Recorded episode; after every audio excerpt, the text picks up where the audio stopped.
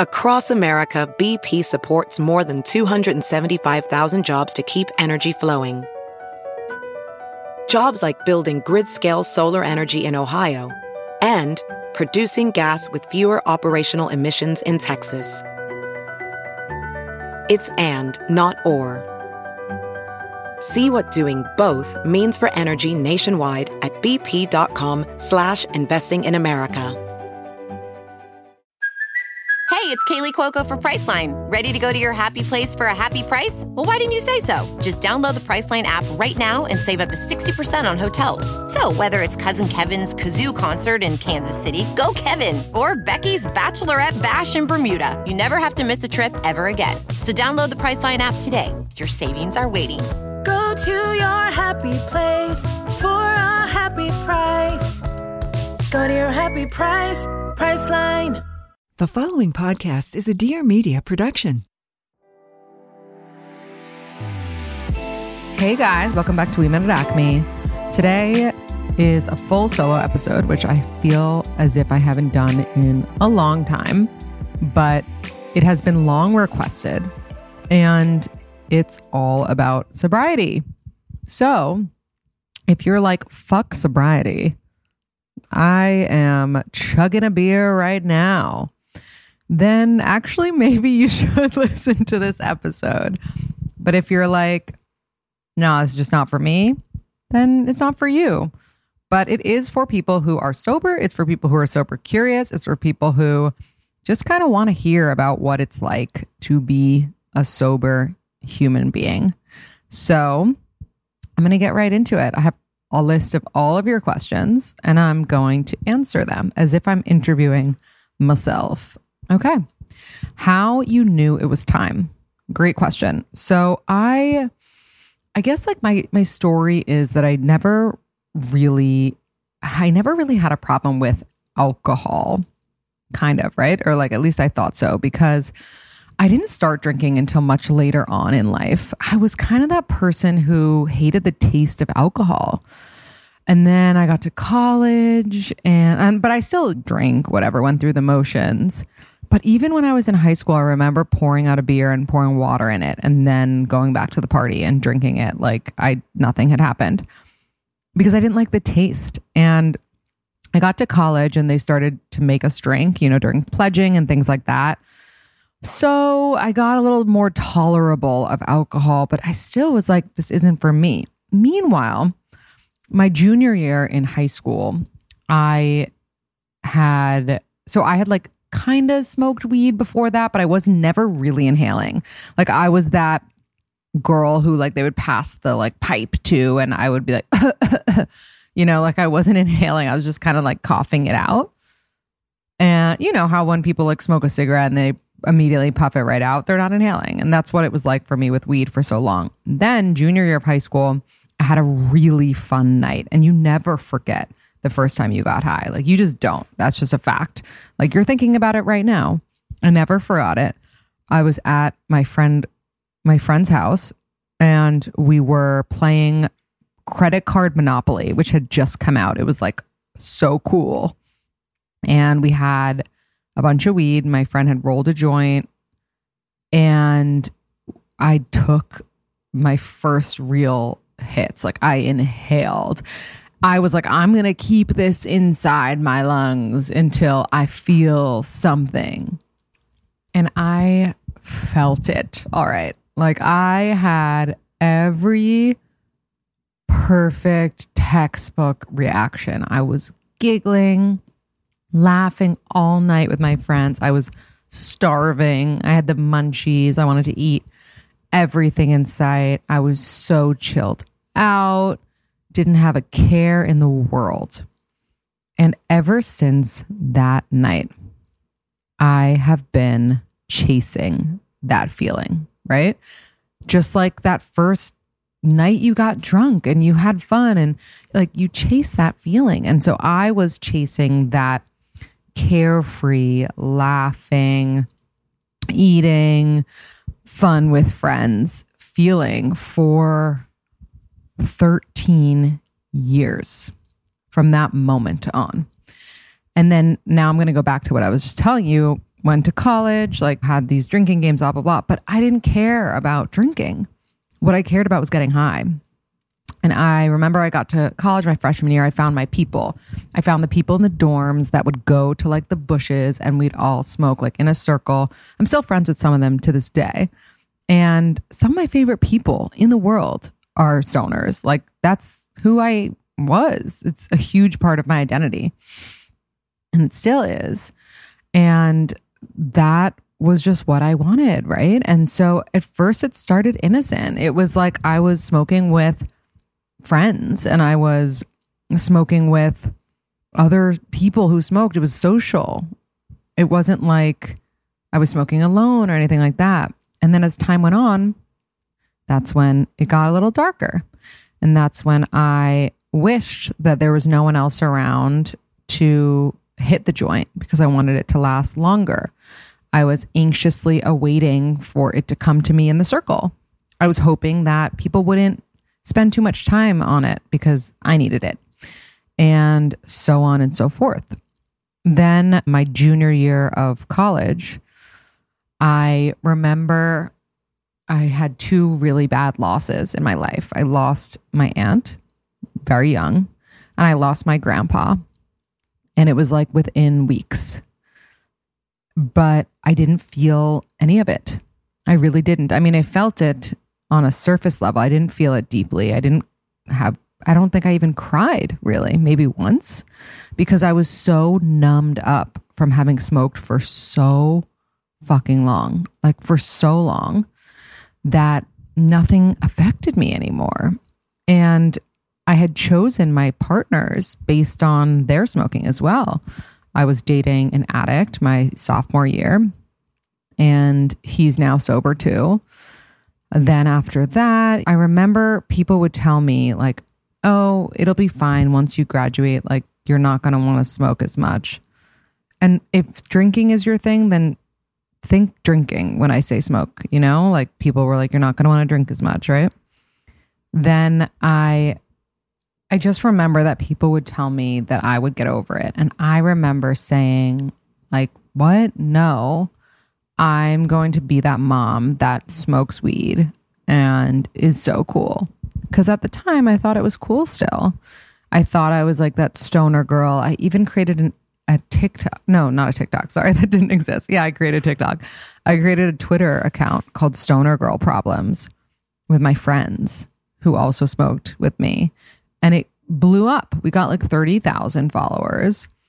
I just thought that it was going to be my entire identity, that everyone knew me as like that girl who ro- rolled good joints, was a stoner girl, and didn't give a fuck. And everything about me emulated that. My voice was like, hey, blah, blah, blah. Also, my voice, like some people call it vocal fry, thanks. That's because of weed. So you can thank weed for that. I remember my voice continued to get deeper and deeper and deeper, which thank God, because I guess deep voices are good for podcasting. But I was like losing my voice all the time. I was coughing all the time. And then I graduated and naturally I didn't stop smoking. I moved in my parent moved in with my parents right after graduation, but I would never spend any time there because they wouldn't let me smoke. I would go to other friends' apartments. I again I'm choosing guys that I spend my life, my time with based on if they're okay with how much I smoke. And if they're not, then not for me, you know? Self care is crucial. And another question that I always get about my sobriety is like, is sex different? Does it feel different, you know, having an orgasm, masturbating, whatever? I have to tell you, it feels better because you're so much more present and you're able to transport your mind to a world where you can really relax and treat yourself to your deepest desires, especially when you use Dipsea. And by the way, that is relaxation for a sober person masturbating. like, Come on. Dipsea is an app full of hundreds of short, sexy audio stories designed for women by women. They bring scenarios to life with immersive soundscapes and realistic characters. So you can find stories about that intriguing coworker with an Australian accent, or hooking up with your hot yoga instructor, your tennis instructor, anything. And Dipsea's radically inclusive. They have stories for straight and queer listeners, and 56% of stories are voice acted by people of color. You've never heard celebrities like this before. Listen to stories voiced by Sarunas J. Jackson and Luke Cook and more.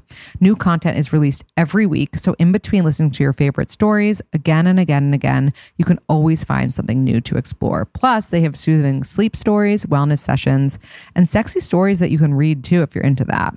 Kind of like 50 Shades of Grey, but hotter. For listeners of the show, Dipsea is offering an extended 30-day free trial when you go to dipseastories.com slash acme. That's 30 days of full access for free when you go to D-I-P-S-E-A stories.com slash acme. That's dipseastories.com slash acme. Hi, I'm Iskra. And I'm Philip. And, this, is Couple-ish, where every Friday we show up to check in as a couple, navigate uncomfortable conversations around race, relationships, parenting, and answer your burning questions. And we'll also share our pretty funny and very real dating stories with each other.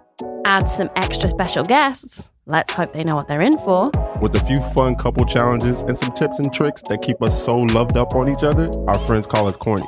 Yeah, we're going to make crushing as a couple cool again and checking in as a couple a weekly thing. So see you every Friday. You won't want to miss it.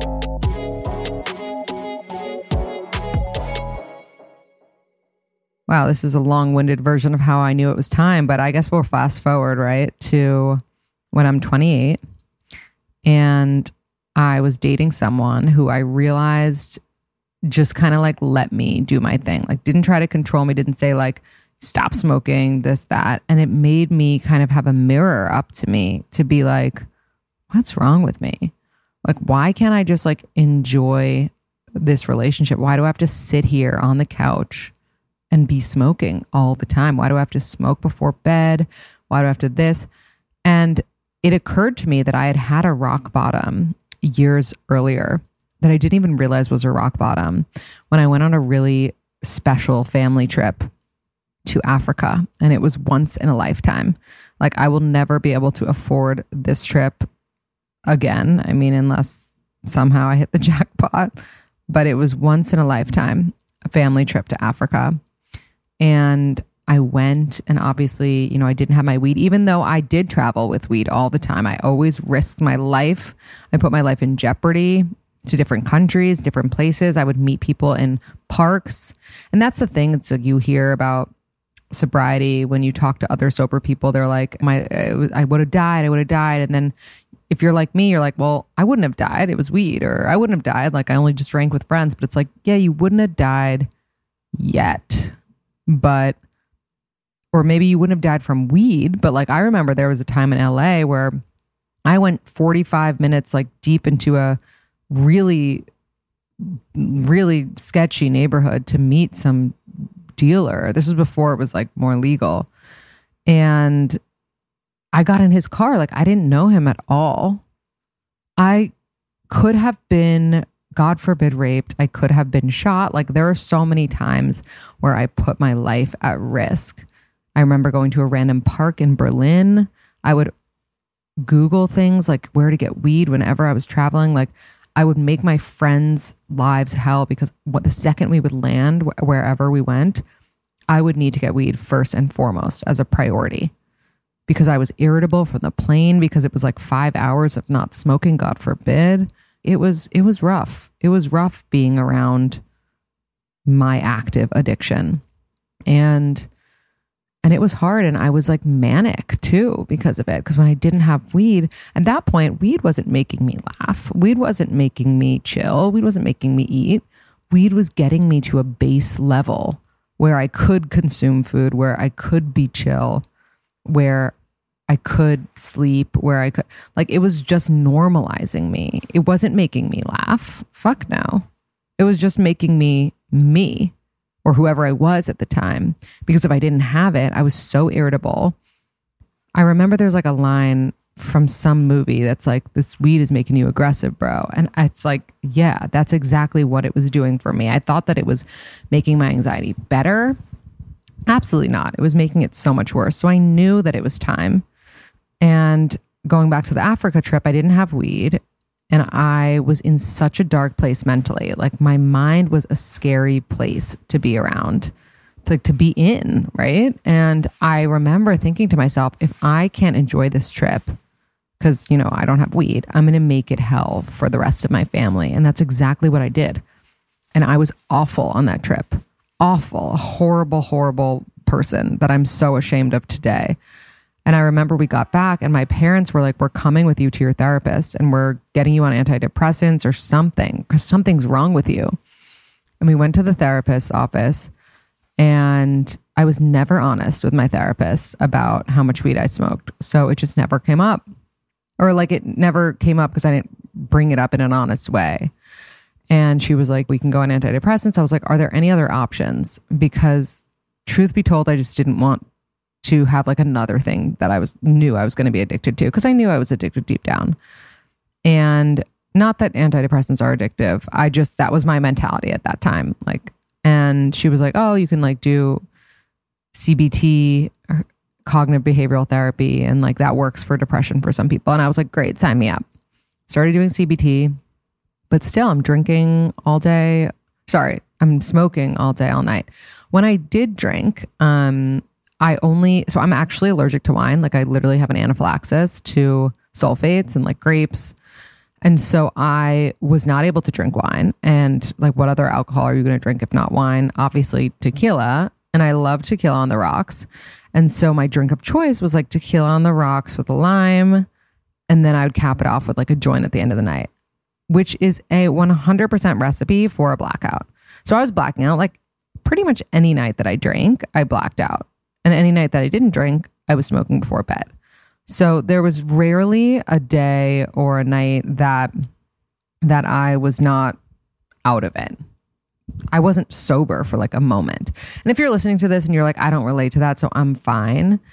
I'm not saying that you're not fine. You maybe you are, but it's not about how much you drink or smoke, right? It's about why and how you act when you are drunk, how you act when you are high, right? Like what you do. So the reason you do it and how you act when you do it. And obviously, how often is a part of it. Of course, that's a huge part of it. So, how I knew it was time was I woke up one morning and I literally had this like window of of willingness, right? And I had messaged my friend who's also sober. And that's also amazing is having a sober friend when you decide to get sober. It's like one of the best things that could ever happen. And she had taken me to like a, a, group if you catch my drift but i didn't like it i was like i don't like that it's it's about alcohol i want something about weed because that's my main thing you know and that's when i'll relate to someone so i asked her i was like are there these groups for weed like for marijuana and she was like, actually, I'm gonna, I looked it up and there is. There's one like five minutes. It starts in five minutes. It's in person. This is pre COVID.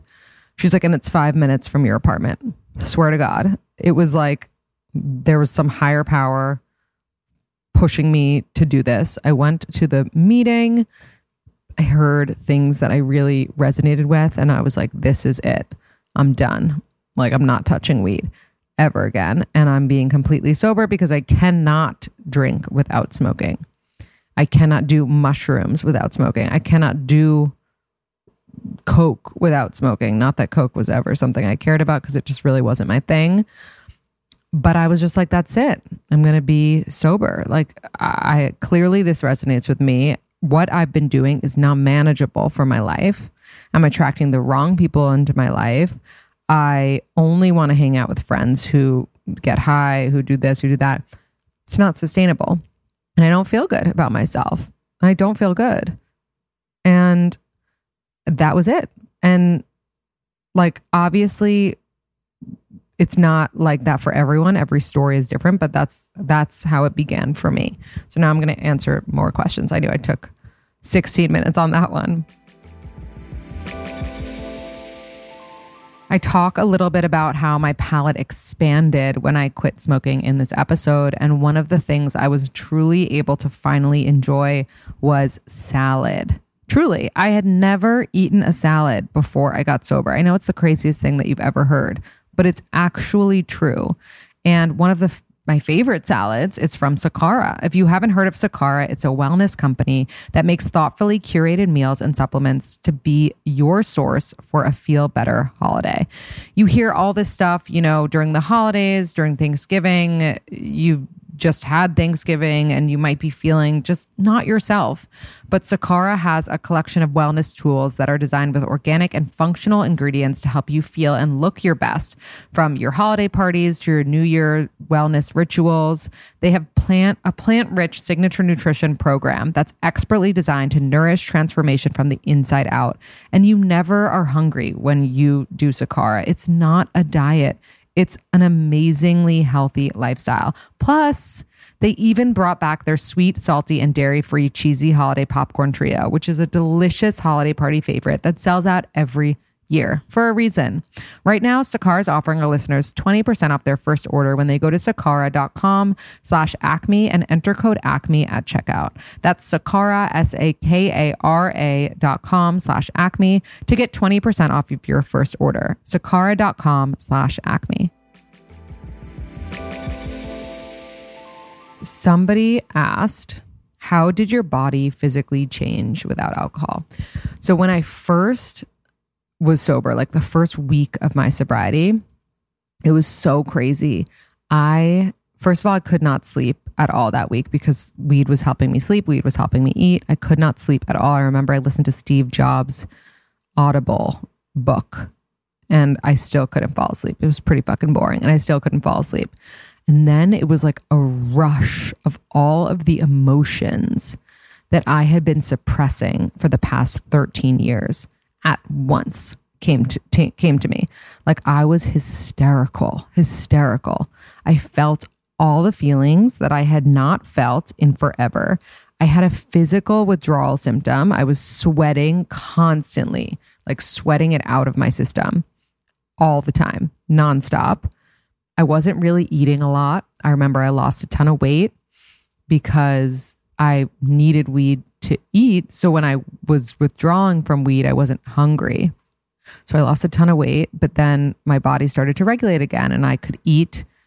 My palate when I was like smoking was so juvenile. Like I, all I wanted was like chicken fingers and fries, which like I love. Don't get me wrong. Like that's still my go-to, but I literally could not stomach anything else when I stopped smoking, it's like my palate started opening up. I, it was the weirdest, craziest thing. Like I started to love tastes of different foods and things like that. My skin got better. My eyes, I have hooded eyes and like they're pretty small. I swear to you, it's like my eyes lifted up. They opened up a little bit more. My skin cleared up. I like had a glow. It's like a sober glow. It was crazy. It was crazy. And like I, my mental health became so great. Not just because, and granted, it's not it's not a complete fix, right? And but like the therapy I was doing, the CBT, it actually started to work, and I started to be honest about my weed stuff. And it started to work because I wasn't masking it. I wasn't having therapy and going home and smoking or smoking and going to therapy, whatever. It was like I was actually doing the work and it was it was really it was wild. Like what it did for me. And it also, I felt like just the mere aspect, sorry, there's an ambulance, of not having to think about weed when I was doing things, when I was traveling, when I was at a meeting, when I was away for two hours. Like, where am I going to get the next joint or when am I going to smoke again? Or can I bring weed here or should I have an edible? Like, not having to think about that alone was so good for my mental health. Like, insanely good.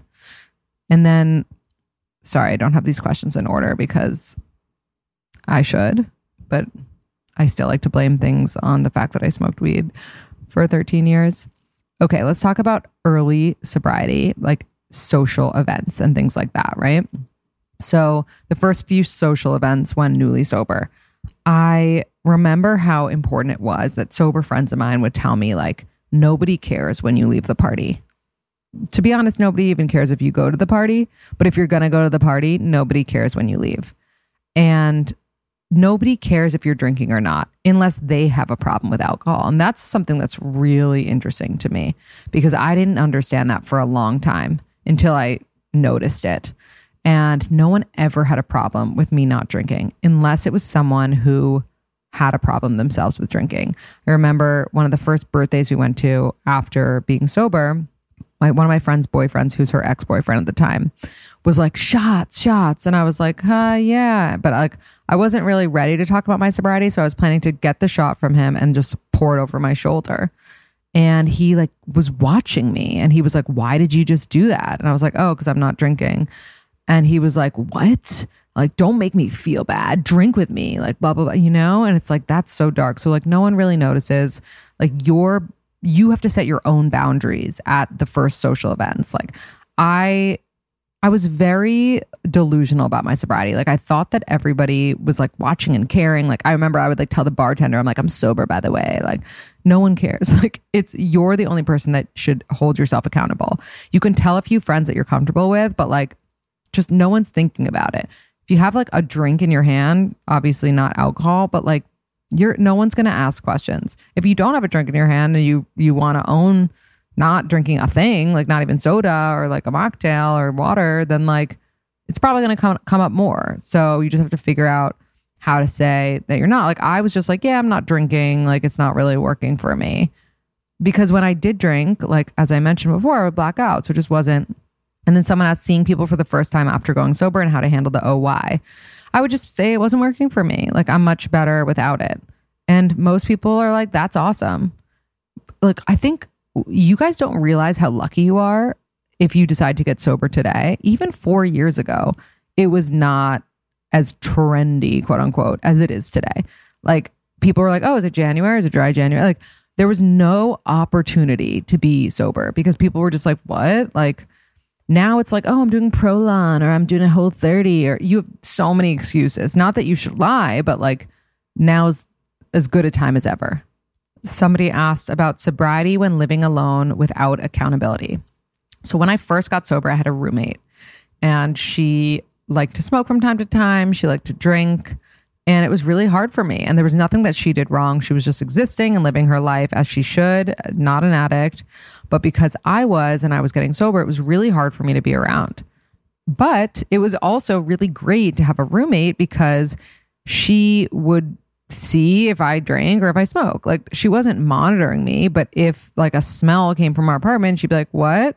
And I'd be like, "Oh, a friend was, you know, like I would I had to be accountable." Then when she moved out, and I lived alone, it was something that I knew that I had to be responsible for. So I made it a point to like not have any weed in the apartment. I remember when I first got sober, I gave all my weed to my neighbors. So I, that wasn't a problem. But like getting rid of like pieces, like bowls and joint papers and things like like paraphernalia, got rid of it. I didn't have any tequila in the house on purpose. I think I had like a few bottles of wine in case someone came over and wanted wine. Like my grandpa would always come over and like need wine.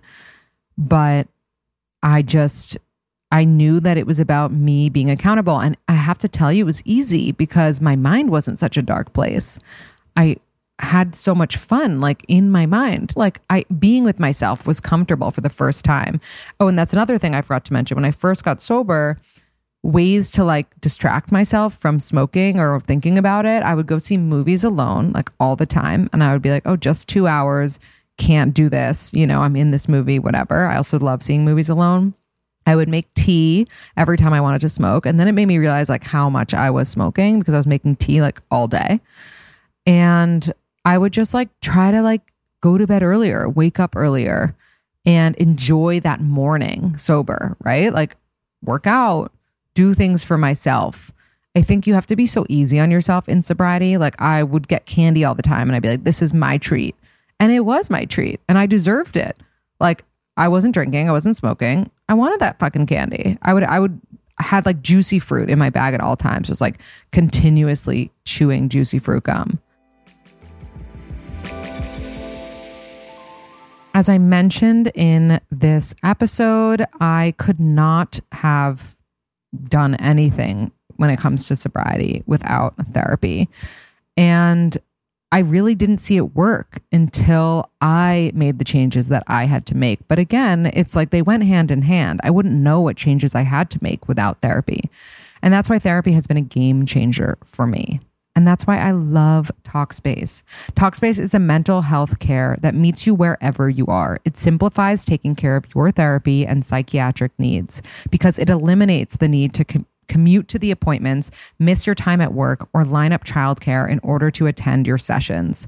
Plus, instead of waiting for an appointment, you can send text messages to your therapist to let them know that about the issues that you're facing in real time. So it's mental health care made easy. I can't tell you how many times I have showed up to therapy in the past and forgotten everything I was going to say. But now with Talkspace, I can text my therapist all the time.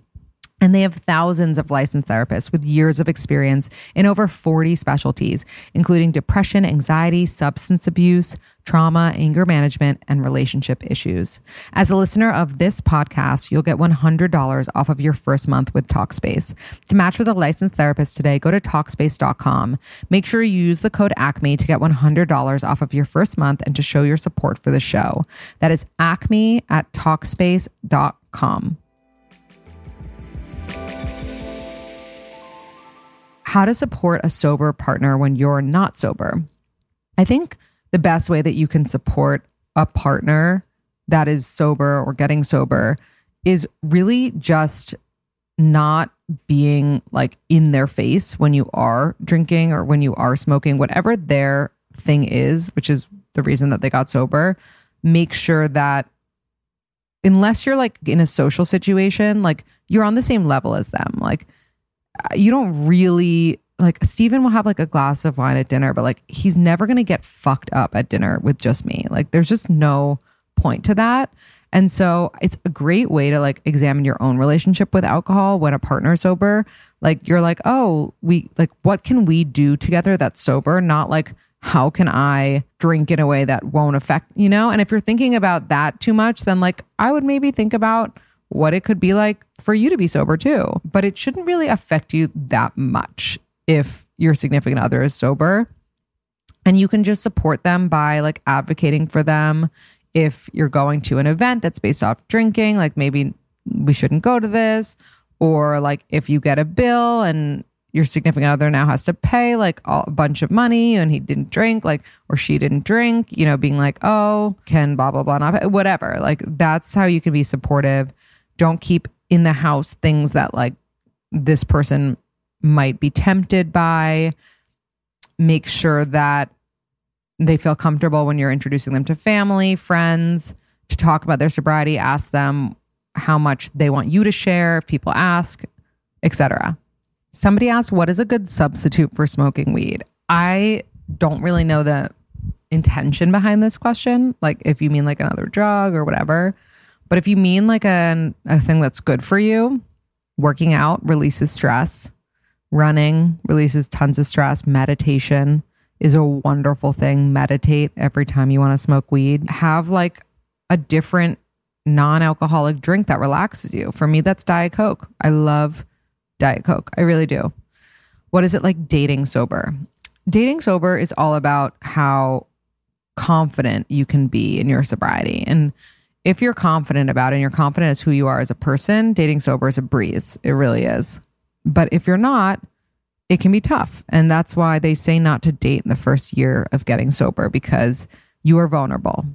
And I can't tell you how many stories I've heard of women or men on dates and the date's like, oh, come on, just have a drink. And that's it. Like they relapse and they can't stick to it. And so it's really hard. You know, we want to impress people when we're dating. And I wouldn't date until your sobriety is strong. Someone asked thoughts on general drinking culture slash it feels like every adult gathering revolves around it. Yeah, I mean, this is so true. And there's amazing books on it. I think one of them is Not Drinking Tonight. There's another one that, let me think of the name. Oh, yeah. It's called Quit Like a Woman. And actually, we have an episode coming out with my friend Sarah Levy, who has a book coming out in January called Drinking Games. And that's about her sobriety. She is someone I met because we are both sober, and she's wonderful.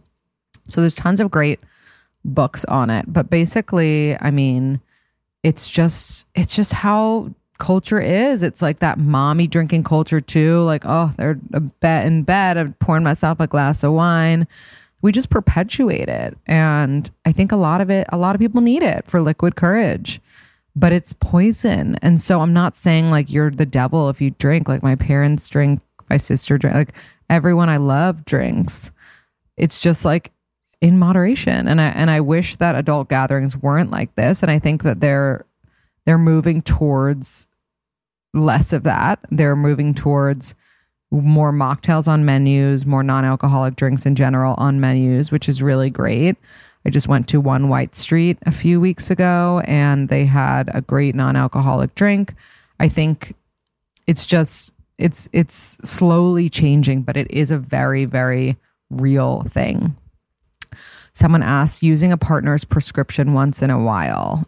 Definitely not healthy behavior if your partner is taking something from your prescription or vice versa. Definitely something to look into. I remember my freshman year roommate who's also sober, who got sober uh, long before me, used to take my Adderall and just like steal it from my prescription and take it. And, you know, she was using it basically as Coke, which that's another, that's a whole other episode because Adderall is so bad for you and the way that it's normalized in our society and the way that people joke on podcasts about how they didn't take their Adderall today or what like how h- helpful Adderall is or oh I, I'm just going to take Adderall and not eat. Like Adderall is just as serious as an addiction as weed as alcohol as cocaine as anything bad for you. It's a horrible horrible thing that you can do and that's a whole other episode. I, I, I can't even get into it but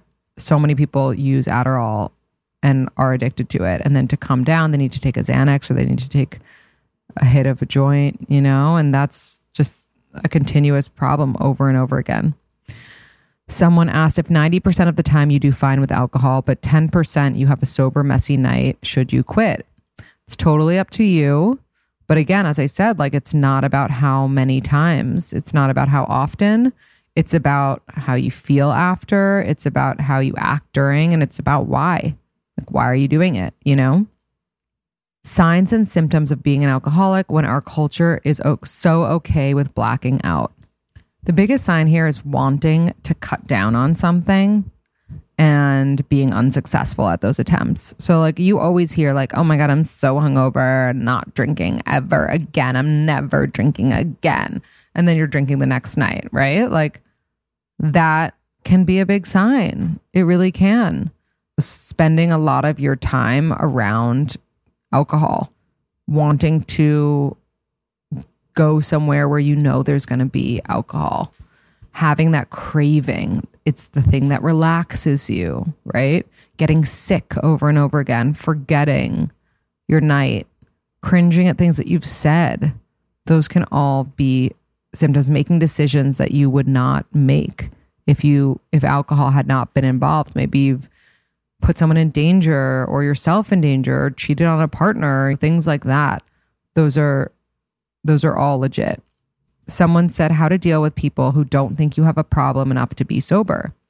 I dealt with this a lot in early sobriety, telling friends, them being like, but if you need to be sober, I need to be sober and I don't need to be sober. And you know what? Like, there's always going to be people, still to this day, I'm sure there are people who don't think I need to be sober. And that's okay. Like maybe maybe if i were them they wouldn't want to be sober. But for me it's been the best thing for me the best thing i could best decision i could ever have made. And who the fuck cares what they think? They don't have to be you. They don't have to be sober. You no fuck that first date ideas if you don't really drink um i love a magic show comedy cellar go to a nice dinner if you know them, kind of. Get coffee, get ice cream. There's so many. Go on a walk in the park, museum. Did I say that? I mean, there's so there's so many options. How to tell a guy you go to meetings. So if you go to meetings for people who are sober, I remember I did not tell Steven at first because I was nervous that he would think that I was you know, you read about alcoholics and you think of them like falling down and doing crazy things and this and that. Like that was never me. And so I didn't want, oh, well, that's not true. I definitely had my fair share of throwing up in elevators. But I didn't want him to think that it was worse than it was, than it was so serious, you know? And like, I'm not going to lie, like, I don't know if I would date someone who's sober. And it's like, it can be a lifelong commitment. Again, it's one day at a time, but it's scary. And so I didn't tell him right away. I told him I was sober. I told him I didn't drink. I told him whatever. But I think it wasn't until like our sixth date, maybe fifth date, sixth. I know it was after we had sex. So maybe sixth or seventh date. Mm, Maybe after that. We had sex like three weeks in, I don't know, that I told him. And I was so nervous. We were at this like chicken omakase place. I know it's really, it's called Torien. It was really good, but definitely don't recommend having sex after 10 courses of chicken, including chicken neck. And I told him, and I was so nervous about it. I was like, I just want you to know. I go to this these meetings and blah blah blah. And he was he could not have been sweeter and more receptive to it. He was like, okay, like, yeah. I mean, like he was like, I don't know anyone who anyone else who does. So like, I have questions. Like, I want to know. But he was never like, what the fuck? Like, that's Uh, you know, not that he would react like that, but I mean, you heard him on this podcast. He's a very reasonable person. And hopefully the person that you are telling will be reasonable too. And if they aren't, then they're probably not the person for you. How did you decide to be sober versus to be fully sober versus a drink here and there? It's just not an option for me. When I did drink, I wanted to black out. Like I wanted to get fucked up. I didn't want to go have one drink. It's fucking boring to me. It still the thought of that is still boring to me friends treating you differently because you're sober. I didn't really experience this at first, but I will say that there are some people who I'm friends with who still like to get pretty fucked up. And it's obvious when they don't want to hang out with me or Steven because we're not like partiers when it comes to drinking or smoking. And it's a very small amount. Like it's like literally only a few people come to mind, but they continue like it's people who choose like the other partying couple to go out with instead of us for that reason and I get it, you know, like if they want to go out and have fun, they don't want to feel judged, they don't want to feel like they can't order all the drinks they want. It's fine, you know. But one on one with friendships, I haven't really had that problem. I've been lucky. How to quit alcohol without having a problem, you just don't like it this is like harder, I think, than having a problem. It's like when you break up with someone who didn't do anything wrong, like, and they're like, why? And you're like, I don't, I just, you're just not for me right now. And I think you just have to hold yourself so accountable. Like, there's no risk. So it's actually must much harder, I think. And you're not like working a program to keep you sober. You don't have a sponsor, whatever. So I think you just really have to hold yourself accountable and like get rid of the drinks in your apartment. Make it clear to a friend if you're meeting up, hey, I'm not drinking tonight. Like, make sure the boundaries are set and in place. How to deal with a partner who relapses and lies about usage. This is a partner who's in their active addiction. And so you can stay and support them, but it will be very sad until they decide on their own they want to get sober. Or you can leave because sometimes they need to hit a rock bottom. And I'm not encouraging you to abandon someone in a vulnerable moment. Definitely not. But I'm just saying it's really hard. And, you know, if I were in that position, I would try to set them up with people who they're able to go to and to be support who, people who can support them. If I can't anymore if I can't take it anymore and I need to move on I'd hope that they're still supported but I don't know if I could be that person supporting them if they were not ready to face their problem and to get help. And maybe you issue an ultimatum but that won't get them to get sober. It has to come from them. Best mocktails. I love myself a diet coke. It's nothing better um, I don't really care for mocktails otherwise. I guess like a ginger beer is nice. I like that.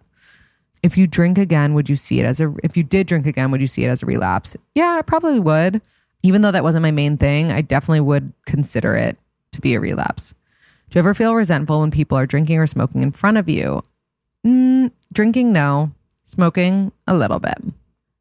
Triggers in the beginning of sobriety. I think, yeah, just people smoking in front of me, like walking by weed on the street. It's everywhere now. So that was hard. Your wedding sober and weddings in general sober. My wedding sober was the best decision I ever made. I look back and I'm like, if I wasn't sober at my wedding, I don't know who I would be. I couldn't have been calmer and just at peace and happy at my wedding. I was able to like deliver my vows. I was able to be emotional and like walk down the aisle crying. Like, hi, Lindsay would never shed a tear. Like, not even. I didn't, I wouldn't have felt it. And I was able to appreciate every minute of it. It was the best thing I could ever. It was really amazing. Like, it really was and weddings in general sober. I love going to weddings sober because the music is amazing. You can dance. You don't need alcohol to dance at a wedding. It's so fun because the vibes are always on point and I love to be of service to the bride and groom. Like you can ask any of my friends what I'm like at their wedding. I am bringing them water nonstop. Even people I'm not that close with at their wedding, like bringing them water and just trying to see if they need anything, being of service to them. That's a huge part of sobriety for me is like being of service to people because I'm able to, because I have the clarity of mind to be there for people in especially going out and things like that. Okay, I'm going to wrap it up soon. Would you ever encourage a close friend or partner to consider sobriety?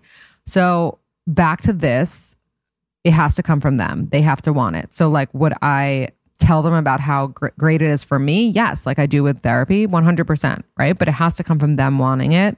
You cannot make someone be sober. I sometimes feel like not ordering a drink sets a less fun tone or mood. How do I deal? Can you order a non alcoholic drink in a more fun way? Like, I, this question really breaks my heart because it's like, that's the biggest, like, that's why we're all here, right? Because it's less fun. It's considered not relaxing to not drink. Like that's why we we struggle. Like that's why people feel the need to drink because of that narrative. Like I if I'm this person, like I'm like I'm going to have a diet coke with a lemon and that's going to be my fun diet coke for the night, you know? Like say it in a fun way and it'll be fun. The best part of it and the hardest part of it.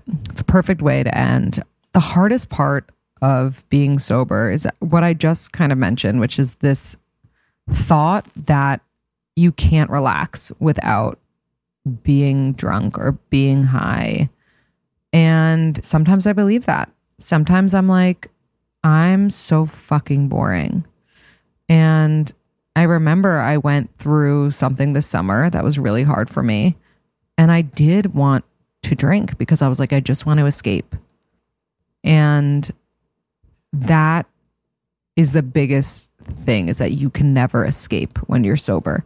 You are always so present and it, you got to feel it. You just have to feel all the feelings all the time. And that can be so hard, but it's so rewarding because you feel it and then you move on. And if you drink or smoke it away, it comes back and it comes back and comes back until you really feel it again.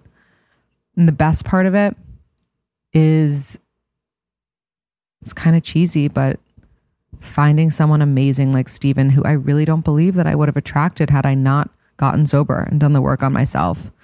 And the times that I have with Steven sober are better than I've ever had with any man, drunk or high or anything. And knowing that our relationship has nothing to do with getting fucked up and has everything to do with the quality of our connection. And also, the people that I've met, the people that have helped. It's the best part of it as well. So I hope this is helpful. And thanks for letting me tell my story.